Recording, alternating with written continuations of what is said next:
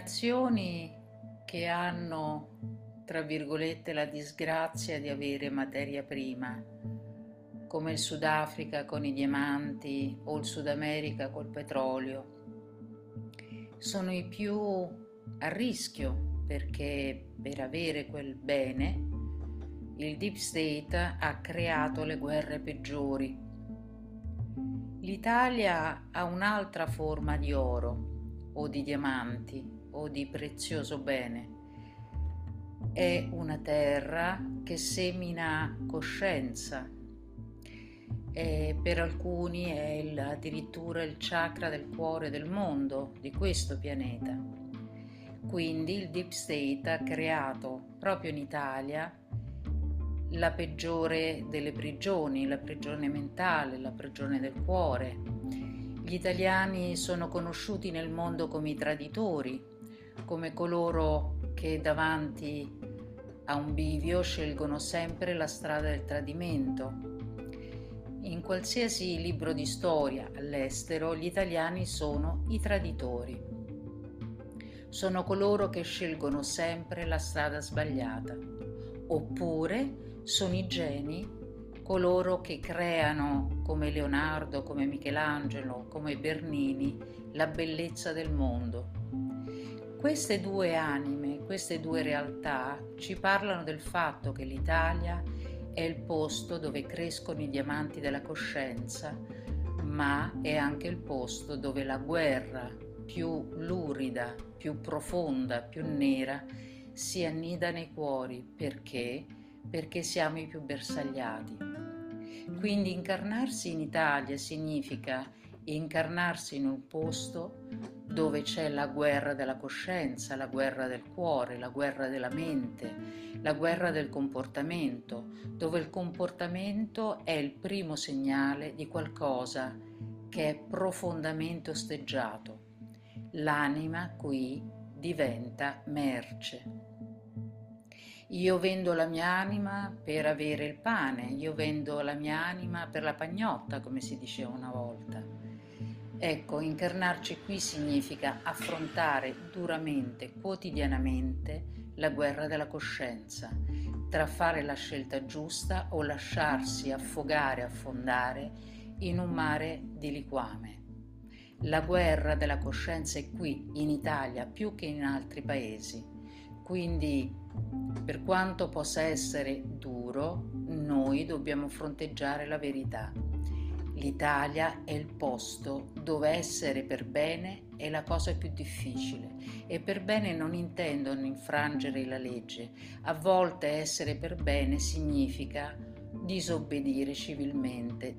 Se accettiamo la realtà, il primo passo per sconfiggere l'ombra è guardarla negli occhi. Siamo in un posto molto duro per la coscienza e più ne prendiamo atto, più siamo in grado di sconfiggere il parassita, come diceva il podcast che è stato pubblicato. Noi dobbiamo sconfiggere il parassita prendendo atto che siamo in un posto speciale dove il diamante è la coscienza, l'Italia è la coscienza del mondo o almeno grande parte della coscienza del mondo. Quello che si fa in Italia si riversa nel mondo. Guardate la Chiesa Cattolica.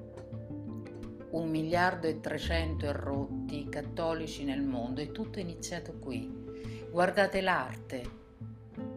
Leonardo, Dante, Michelangelo, Bernini e tutta la scuola italiana ha inondato il mondo di bellezza. Noi possiamo nel bene e nel male fare molto per il mondo e ognuno di noi nel suo cuore deve partecipare a questa lotta e deve scegliere da che parte stare.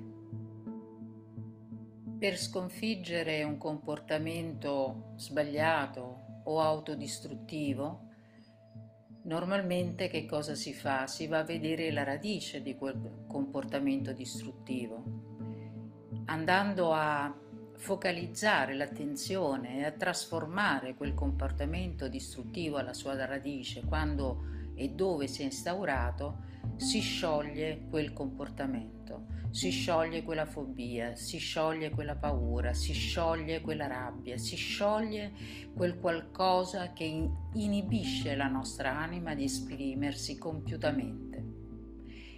Ecco, noi siamo anche alla radice del deep state. Il deep state è nato in molti posti, ma ha preso voce in Italia non solo con le famose bloodline italiane, non solo con la Chiesa cattolica, ma anche con le forme pensiero. Cosa sono le forme pensiero? Sono quelle, quei pensieri che diventano carne, quei pensieri che diventano marmo, quei pensieri che diventano istituzioni. Se andate a vedere, il Deep State ha preso la forma dell'impero romano dovunque c'è un Campidoglio, c'è Capitol Hill a Washington, c'è il Campidoglio come forma pensiero dello Stato oppressore in tutto il mondo occidentale. E dove è iniziato? Col Campidoglio di Roma, mezzo diroccato, amministrato male, fa ridere a pensarci e a passarci, eppure quello è stato il seme dell'impero di tutto il mondo. L'impero inglese si è riferito agli italiani, anzi a Roma. L'impero francese è partito cercando di emulare e di superare quello di Roma. L'impero americano altrettanto. Tutti gli imperi alla fine si sono rifatti alla matrice romana.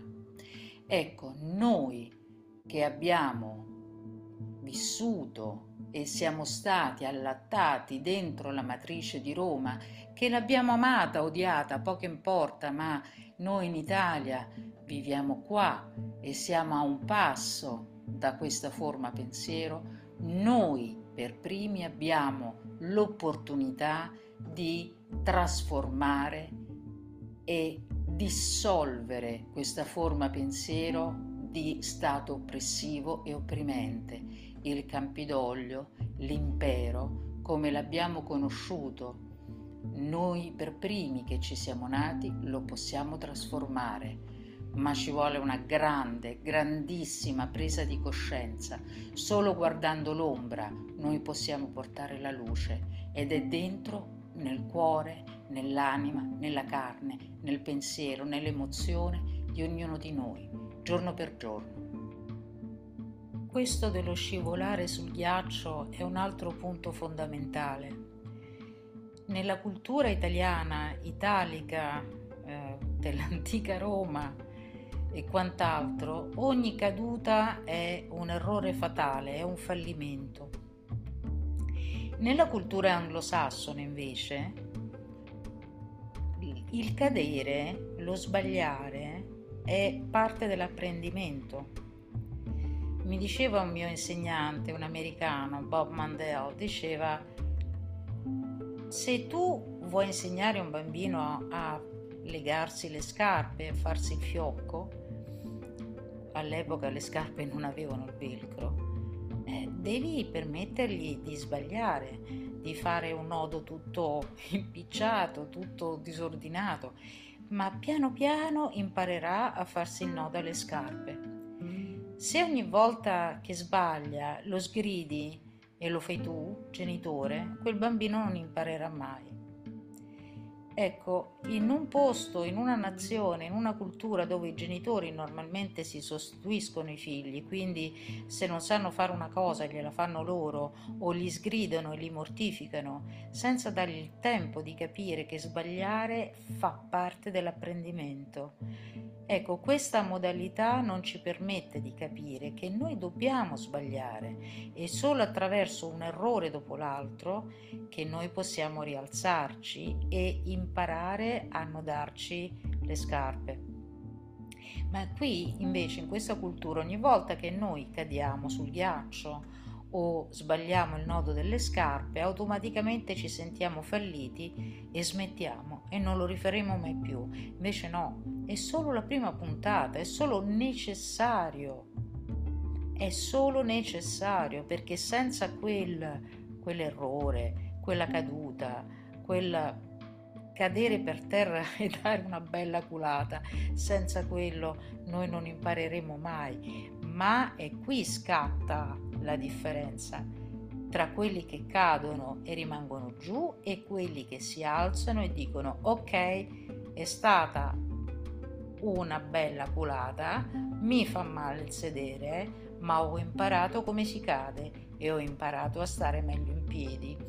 Questa è una cosa che veramente ogni giorno fa la differenza, veramente ci aiuta guardare i nostri errori come parte del percorso, parte del viaggio, parte dell'apprendimento. È lì che noi diventiamo guerrieri. Infatti, la prima cosa che si insegna a un guerriero è a cadere. In ogni vero allenamento, prima di imparare le mosse del combattimento, la prima cosa che si impara è si impara a cadere perché se tu sai cadere e sai rialzarti, non perderai mai.